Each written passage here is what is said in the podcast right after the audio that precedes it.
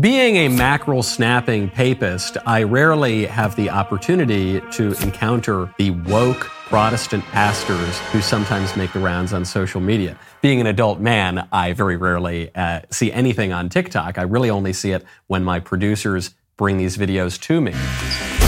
Chill out, man. What's your problem? You! You're my problem. But my producer, Mr. Ben Davies, is a Protestant and frequently on TikTok. So he has assured me I must listen to the brilliant theological musings of uh, Reverend Reverend. I don't think so. I don't think so. Brandon Robertson, who is a noted author, activist, and public theologian, as opposed to those private theologians, working at the intersections of spirituality, sexuality, and social renewal. He is known as the TikTok pastor. He's garnered over 200,000 followers and 5 million views. Now, speaking of religion, this video is brought to you by Hallow. Go to hallow.com slash Knowles right now get an exclusive three months free. That is three months free at hallow.com slash Knowles. More from Hallow in just a bit. Mr. Robertson, take it away. Did you know that Jesus helped his friend come out? So it's been like a year since I made this video where I used the story of Jesus raising Lazarus from the dead as a metaphor for Jesus calling LGBT people out of the closet. And oh, it's been one of my most viewed videos ever since. Christians, of course, lost their minds, saying, Look at you taking that passage out of context. That's not what the passage is about. Of course, I don't believe the story was literally about Lazarus being gay and coming out of the closet. But for thousands of years, Christians have used biblical stories as metaphors for other things in our life and in our world. And I do firmly believe, based on the Bible, that Jesus wants to see LGBT people step into our full God created identity as queer people. Jesus wants wow. to call us out of the man made closets of shame and repression that so many who claim the name of Christ have forced us into. To any LGBT person struggling with their faith. Oh, he's a gay guy. Jesus is calling you. Oh, got it. I didn't know that, but he says it's us, so I assume he's placing himself within the LGBT umbrella. Gay, gay, gay, gay. This is an amazing inversion because Christ raises Lazarus from the dead, and this prefigures Christ's own resurrection. But what does Christ do in this episode with Lazarus? Lazarus is dead, and then Christ brings him back to life. What pa- Pastor Brandon over here is suggesting, though, is that people go in the opposite direction. Because Christ says, if you sin, you are dead in sin. The wages of sin are death. And what Christ does is he frees us from our sin, which is death, and gives us life everlasting by embracing all sorts of disordered sexual behaviors. One is going in entirely the opposite direction and pursuing what Christians have always considered to be sin. So it's a, a devilish little inversion. Because leftism is a, a false religion and it apes all of the language of Christianity and it apes even many of the rituals of Christianity, but it just distorts, perverts, and ultimately even inverts. Go ahead. Show me the chapter and verse, bro. Go ahead. Here's the thing you can comb through the thousands of verses of the Bible and find justification for anything you want to justify. But that's an abuse of the scripture. This ancient book does not have anything to say about modern medical procedures like abortion.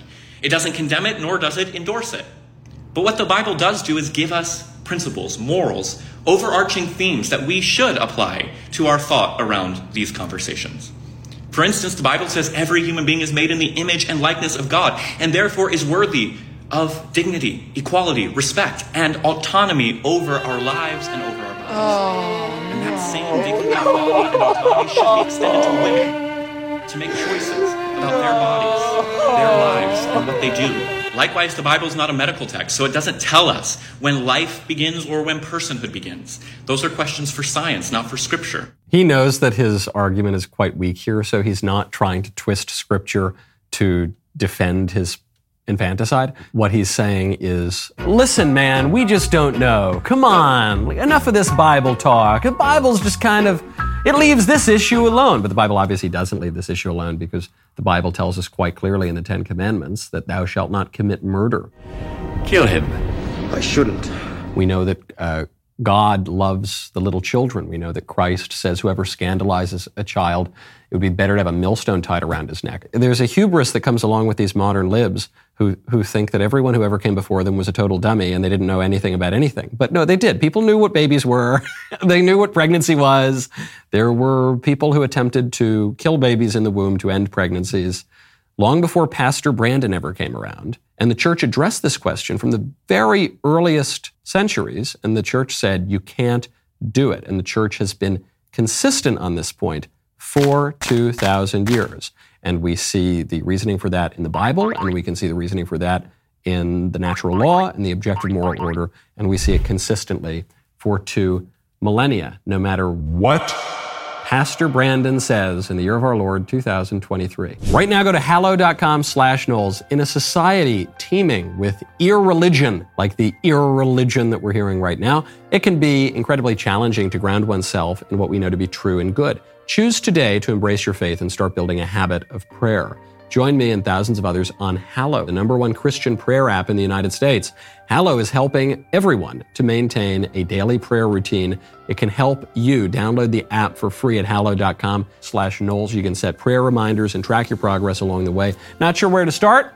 How about you check out my favorite podcast, Father Mike Schmitz's Bible in a Year, available on the Hallow app for brief daily readings and reflections, or pray alongside Mark Wahlberg and Jonathan Roumie, who portrays Jesus in The Chosen. With Hallow, you can customize a personal prayer plan that works for you. Listen wherever you are with downloadable offline sessions. Download Hallow at hallow.com slash Knowles. Get an exclusive three months free. That is three months absolutely free at hallow.com slash Knowles. Despite your name calling, I'll answer your question. There is not a single condemnation in all of the Bible of premarital sex. There is a mistranslation in the New Testament of the Greek word porneia into the Old English word fornication, which does in fact mean premarital sex. But if you look up the Greek word porneia, it does not neatly translate to fornication. It's a mistranslation. Porneia in Greek is what we would call a junk drawer word that means all sorts of sexual immorality. And that category of what is sexually immoral is different based on what culture or ah. values you have. So there is no clear condemnation of premarital sex in the Bible. Now, yes, I do believe lust is a sin. Lust is when you objectify another person. You strip them of their humanity and make them an object of your sexual gratification. That is condemned in the Bible because the Bible tells us to treat every human with full dignity and respect. So that is why lust is condemned. This is the most coherent thing I've heard this guy say. He, he, points out that porneia is a difficult word to translate, and it doesn't neatly translate into any specific sexual category that we, we use in English. And that's true. Now, he comes to the wrong conclusion. He says, and because we know that sexual immorality is contingent on one's culture, we know that today, presumably because our culture approves of premarital sex, the premarital sex is not a sin. That's where he goes wrong because sexual morality is not contingent on one's culture or on one's own personal views, but it's objective. It's established by God. And so once we've figured that out, we realize that premarital sex is in fact immoral.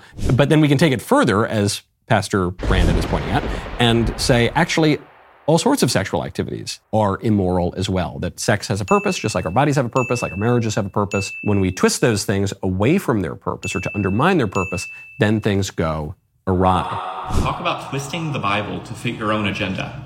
Jesus never said that marriage is between a man and a woman.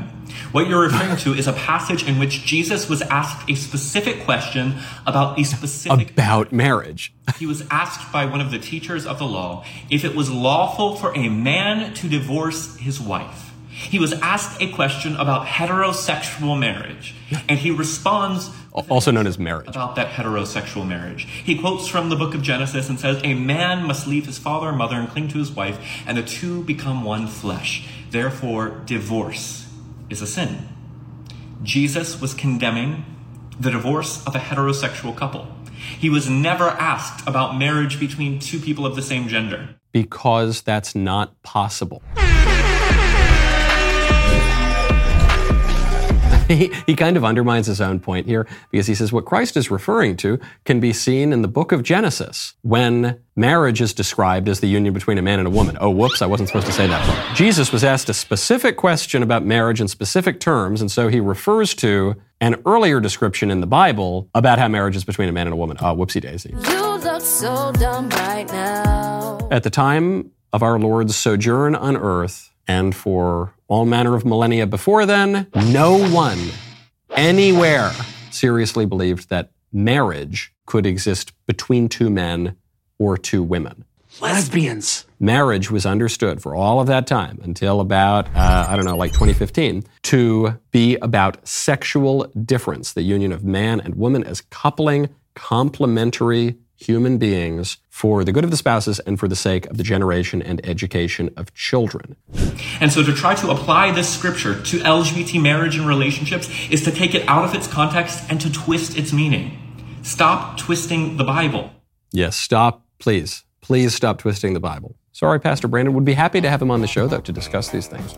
Until then, I'm Michael Knowles. See you next time. Maybe minorities, sexual and gender minorities, have something to teach the church